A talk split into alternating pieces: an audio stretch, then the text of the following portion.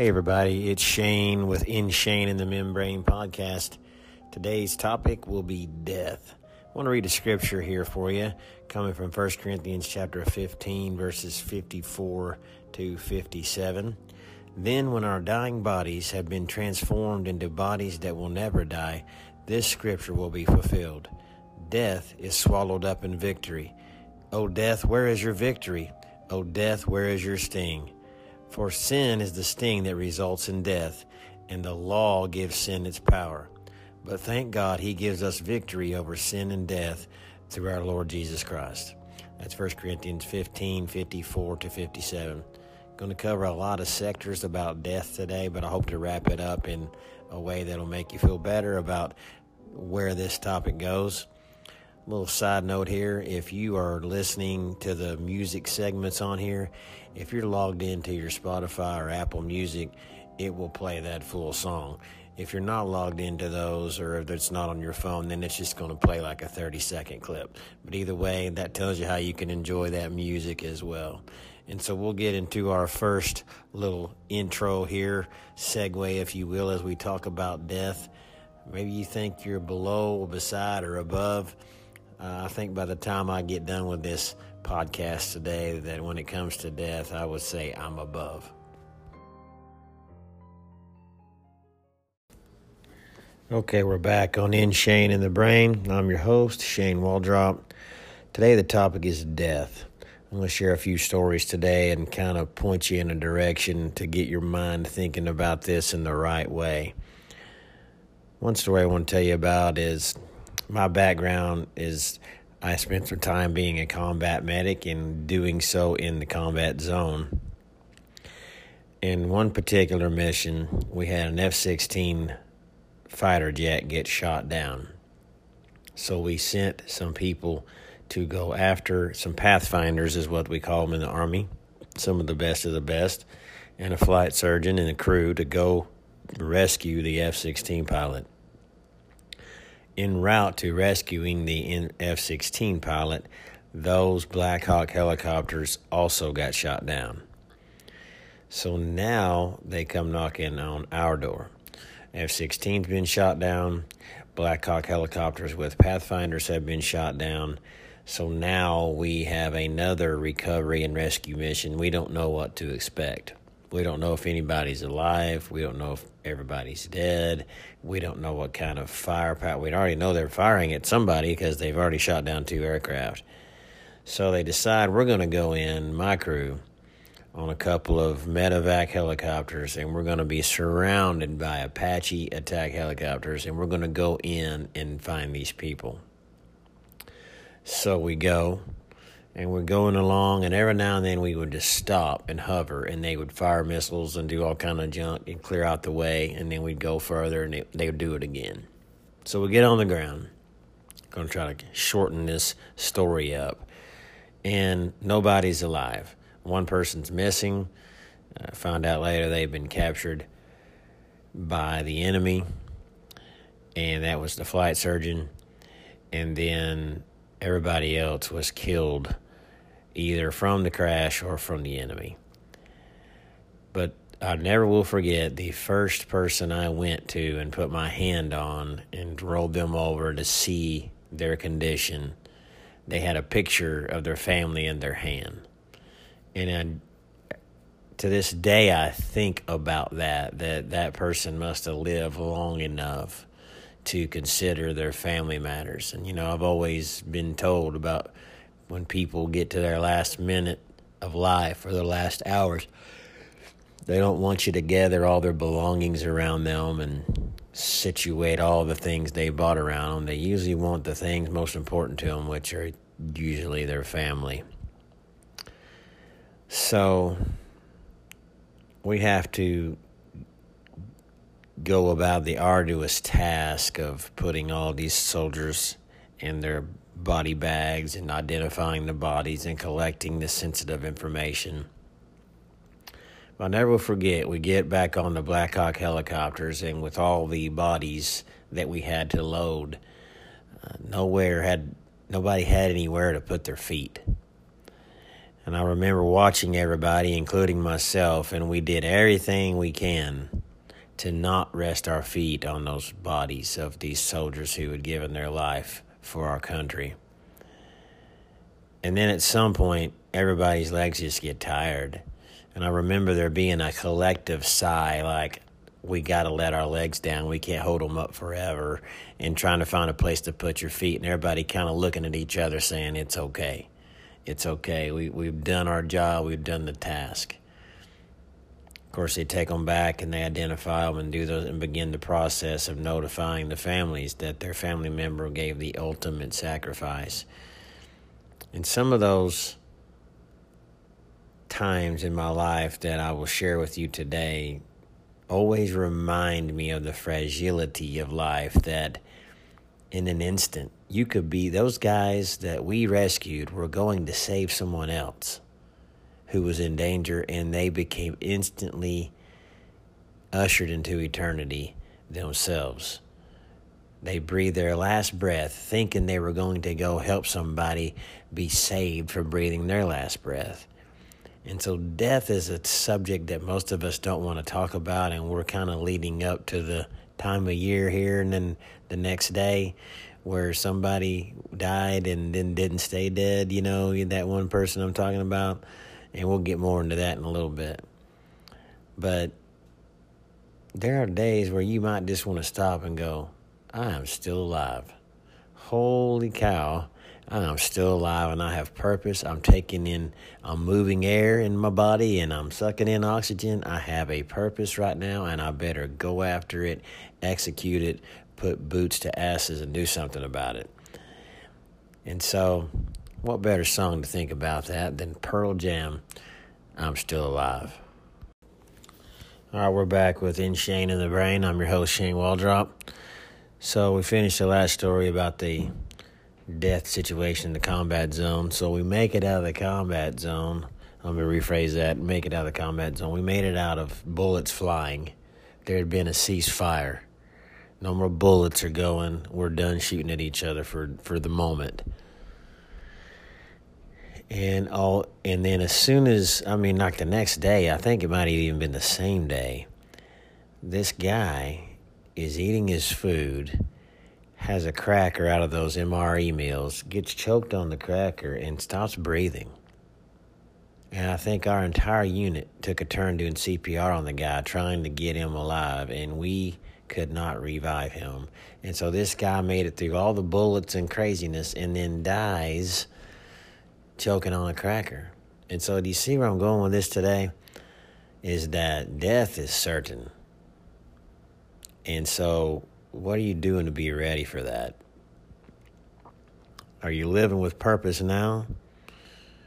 Are you just trying to arrive at death safely?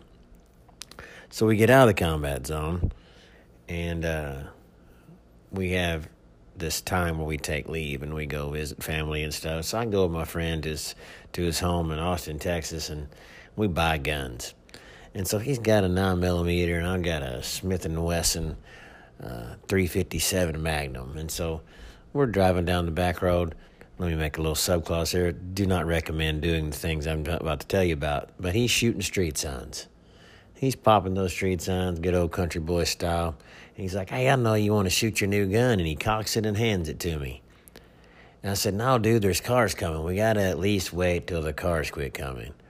And so he grabs it back. And when he grabs it, it goes off and it's close enough to my face that I got a slight little powder burn on my face. I mean, I, I should have had no head left if it'd just been a slight little bit turned to the inside. So now we have this clear exit, bullet exit hole in the window of the car. So we had to make some adjustments to that so the police didn't see this clear bullet exit hole as we drive into downtown uh, America there. But in that instant, I could have been on, gone. I could have been disappeared, if you will. That gun had 180 grain hollow points in it. If that had hit my head, I would have I would have been the headless horseman right then. And the car I was driving, mind you, would have been a driverless car, which probably would have killed my friend too, because we were driving down a highway. But at that particular time, wasn't God's plan that I leave this earth. wasn't God's plan that I check out. It was God's plan that I'd be doing something with my life and make every second, every minute, every breath count until I take my last. What are you doing? Are you living God's plan? Are you keeping somebody else from living God's plan? And if you don't believe in God, then I understand you're having a hard time with this. But what I want to tell you is the Creator is there and He loves you and He has a purpose for you. That breath you're breathing in right now, that taste of that food you're eating right now, that wonderful sunshine or that rain you're, you're, you're, you're doing right now, that's because He's letting you enjoy that. How about this? My heart is beating and sending impulses through my body to keep me alive, and I'm not plugged into an electrical outlet. I'm not sustained by anything than His will to keep my last breath going in me until it is my last breath. Are you living God's plan? Are you keeping anybody else from living God's plan? Back on the podcast, In Shane in the Brain to get a little personal now. At the time you're listening to this podcast, or should I say the time that it was posted, is going to be March 31st, 2018. On this day, many years ago, uh, we had a son leave this earth. At the time he died, he was three years old. I just want to give you a little background on that. On a Wednesday, we were at the Tulsa Zoo. Everything was great, having a great family time, spending time with our family, having the kids have a blast. And old Nate, we call him Nate the Great. I remember the giraffes, they couldn't be seen that day, and Nate was not happy about that, and he's throwing some kind of fit because we weren't going to get to see the giraffes. And I don't know what his affiliation with being that passionate about giraffes was, but he was. And so anyway, we got him all calmed down and stuff like that, and he was just really wanting to see them. And anyway, we finished the day, went back home. Next day, Nate wasn't feeling too good. He's looking kind of yellowish in his skin, and so the next day after that, we said we better take him to the doctor. So we take him to the hospital in the emergency room, and they said, you know what, he's got mono. So what you need to do is take this medicine here, go home, and on Monday morning you need to see your family care physician. So we go through the weekend. He's not getting any better. We get to the family care physician, and she says, "You know what? I don't know about this mono diagnosis. I want to run another test." So she runs this other test that text tells about his liver function and his blood clotting and such, and it shows that he has a problem with his liver. So she said, You know what? We have to get you to Children's Hospital. Of course, I'm paraphrasing. So they're going to come in on a helicopter and get him and take him to Children's Hospital, but the weather conditions were not such that they wanted to fly with lightning and stuff, so we had to do an ambulance trip instead. And so we go and we get him there, and we get to Children's Hospital in Little Rock, Arkansas they look at him, they go through various things there, and they say, you know what, we believe we're the best at everything except transplants. And we think he's going to have to have a transplant soon. So we want to get you to the place that we believe is the best at transplants, and that's Children's Memorial Hospital in Chicago.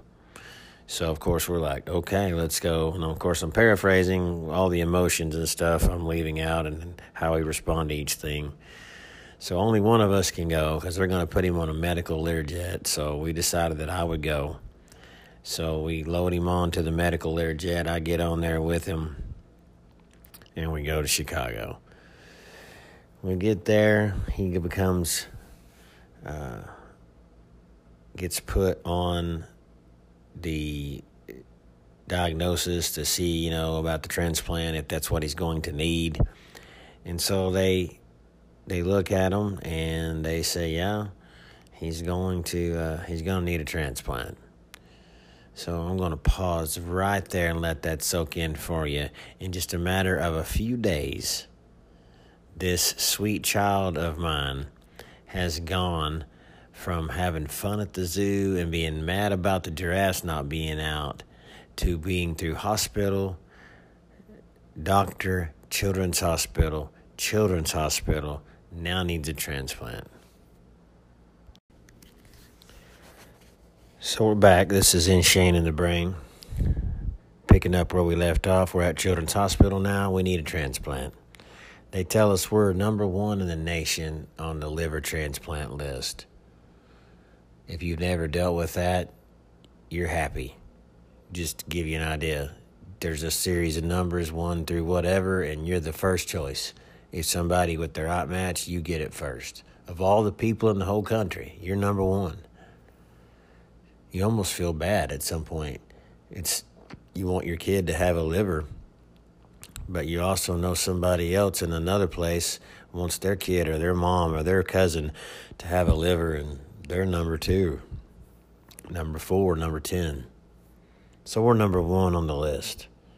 Ironically enough, the first match that comes up is like six blocks away. Somebody's in a car accident and they die and they had the exact same stuff that we need for a liver.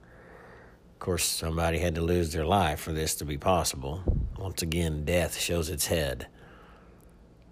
So they go and they get this liver. It's like $30,000 to go six blocks away and pick up the liver. Come back, and they begin the process of doing the surgeries. Now, probably at some point, somewhere, this is a quick one time surgery. But in the case of Nate, there were many surgeries that had to take place to get this to work right. There was the initial one, and then they had to go do some finishing, and then they had some bile duct attachment that needed to be corrected. I'm going to try to shorten this up as best as I can. Did the first surgery was in a place where they could not finish it in a way that was safe, so they left him open. It wasn't where you could see it, but he was basically underneath the sterile packing and things like that. He was left open so that his swelling could go down. Next day, they are talking about the bile duct and they're trying to get things done with that, and they go back in for that. And of course, I'm paraphrasing by my memory as tough as those times have been.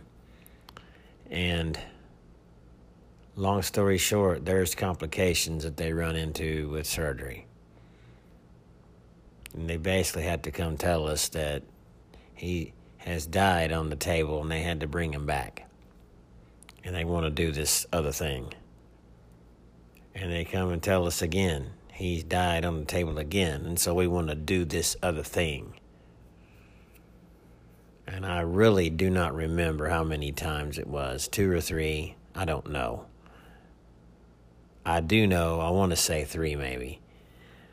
But they needed to do dialysis because of where we were at in the times that this has happened. His kidneys were shutting down.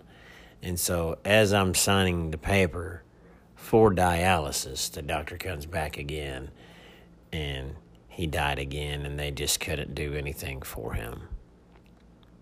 And so now, here I am pastoring a church, leading people to trust God and focus on the one thing that matters and not interfere with God's plan. And now my son has left this earth and I find myself really, really down in a hole. We're back in Shane and the Brain. One of the guys I keep track of in life is named Jocko Willink. Very studly sounding name, of course, but Navy SEAL guy, been through a lot. And I want to read you an excerpt from his book, Discipline Equals Freedom. And I'm not saying this is a very spiritualized excerpt I'm going to read, but it is a perspective gained on death. He says this, but how does good apply to the worst of losses, the death of a loved one? It is easy to think that there is nothing good in death. But then I remember the people I have lost throughout my life the memories of them, the experiences, the fun, their unique personalities, and everything they gave me, not only in their life, but in their death. What their life taught me and what their death taught me, the mark they have left on me, and I realized there is good, even in death, there is good. First of all, I was lucky to have had that person in my life, even if it was only for a short time. Too short a time, at least I got that. Those precious moments, those unforgettable memories, at least I got those and got to experience those times, to know the beauty of their personality, their attitude, their outlook on the world. They were all unique, and I'm thankful for the opportunity I had to interact with them. Now comes death. Death is horrible, and death is wretched, and death is cruel, and death isn't fair. And I don't know why the best people seem to be taken from us first. Death is also inescapable. There is no way out. No one gets out alive. Death is part of life, like the contrast between the darkness and the light. Without death, there is no life. And the people that I have lost, they taught me that. They taught me how precious life is, how blessed we are to have every day to learn, to grow, to laugh, to live. To live to live every day with purpose and passion, to wake up in the morning and be thankful, thankful that the morning is there, thankful for that opportunity to go into the world and live. Live for them, for those who don't have the opportunity, for those who were stolen away by death's cruel hand. For them I will live, I will revere their memory, and I will live. So let us cry no more, let us mourn no more, let us remember, but let us not dwell. Instead, let us laugh and love and let us embrace and venerate everything that life is and every opportunity that it gives us. Let us live for those who live no more. Let us live to honor them. Like I said, that's not a super deluxe spiritual content going on there, but he's giving us some perspective there. Now, I would add some more perspective to that that there's more to it than what he's saying. That there is another place that we must look beyond this earth here. There is another place that it ends up becoming that you can believe in your heart all you want that when you die you just close your eyes here but but if you're wrong you're just dead if i'm right and there's something after here you're in trouble whenever Nate died, our son, I'd spend a lot of time traveling the world. I say traveling the world, traveling the nation, and preaching on a passage about one thing matters. I want to read it to you now. It comes from the book of Luke, chapter 10, 38 and following, and it says this. As Jesus and the disciples continued on their way to Jerusalem, there came a, they came to a certain village where a woman named Martha welcomed him into her home. Her sister Mary sat at the Lord's feet listening to what he taught. But Martha was distracted by the big dinner she was preparing. She came to Jesus and said, Lord, doesn't it seem unfair to you that my sister just sits here while I do all the work? Tell her to come and help me. But the Lord said to her, My dear Martha, you are worried and upset over all these details. There is only one thing worth being concerned about. Mary has discovered it, and it will not be taken away from her. And I've been traveling around doing youth camps and rallies and preaching churches and conferences and all this stuff. And I've been telling everybody just what the Bible says right here in Luke chapter 10 that there is only one thing worth being concerned about. Just what Mary was concerned about in that passage. Focus on the Lord. Focus on God. Focus on a relationship with Christ. And so now my son dies, and I never will forget it. You get on a plane, we're in Chicago, and we can't take him with us, you know, although he's not there anymore. He's left this body behind and he's on to the next place. But you feel like you're leaving your kid there. You know, you're getting on a plane in Chicago, you're flying back to your house, and you're not, he's not coming with you. And it was the worst feeling when that plane left that runway.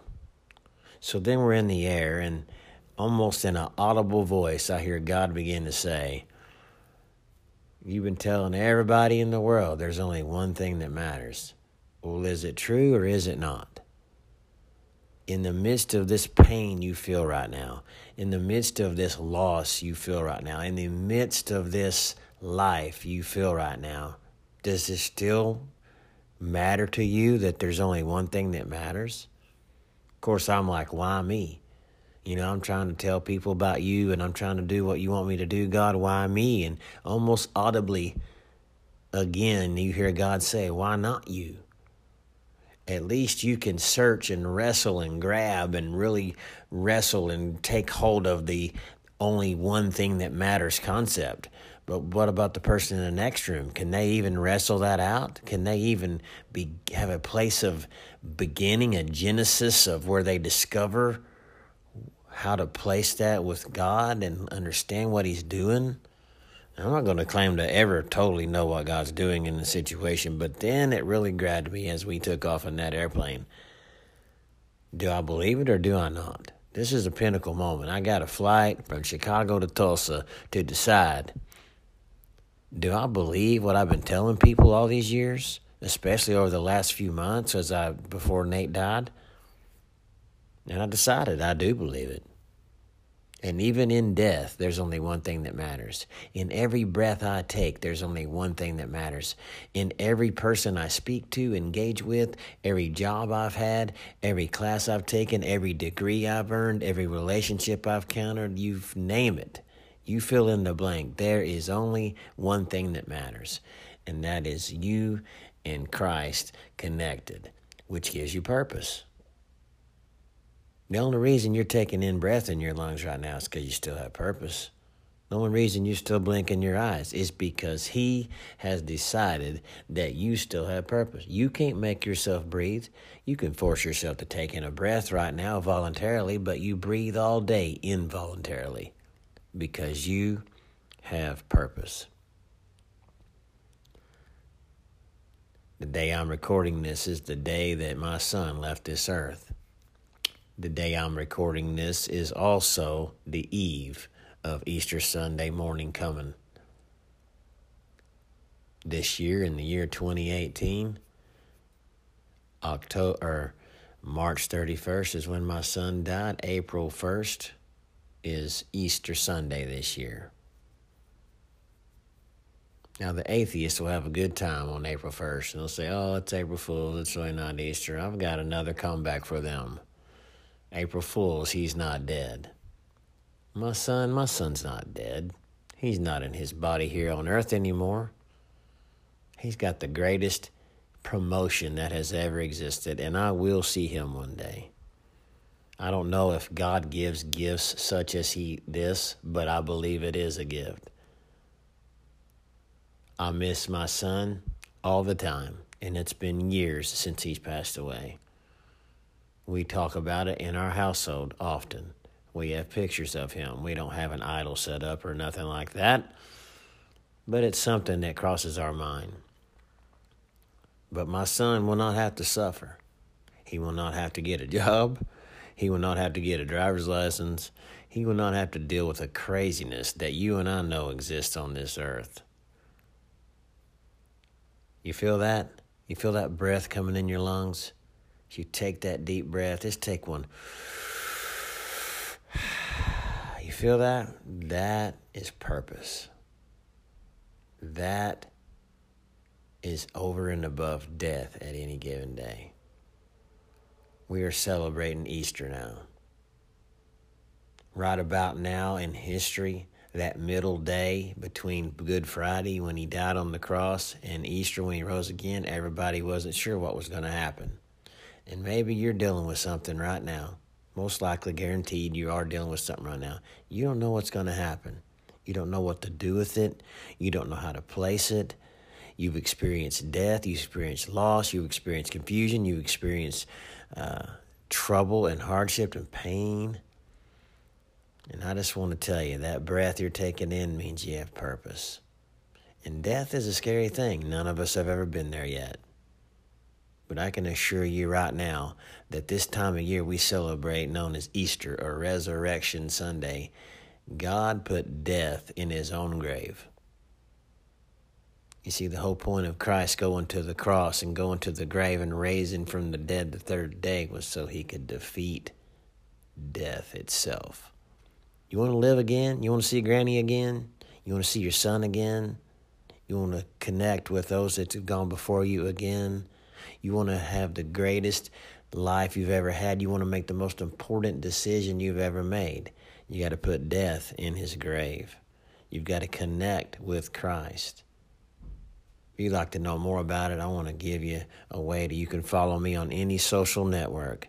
Just look up the Shane Waldrop on any Facebook, Instagram, Twitter, Snapchat. You can find me that way and say, hey, Shane, how do I fix this? How do I know how to put death in its grave? How can I see my grandma again, or my mom again, or my kid again? I want to know about that.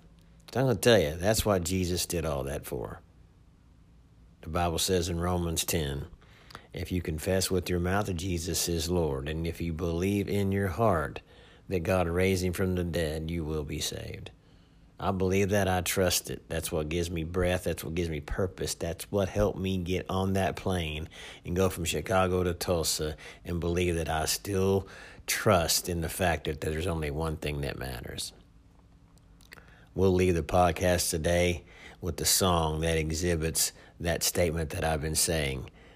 We're going to put death in his grave. And we'll see you next time here on In Shane in the Brain.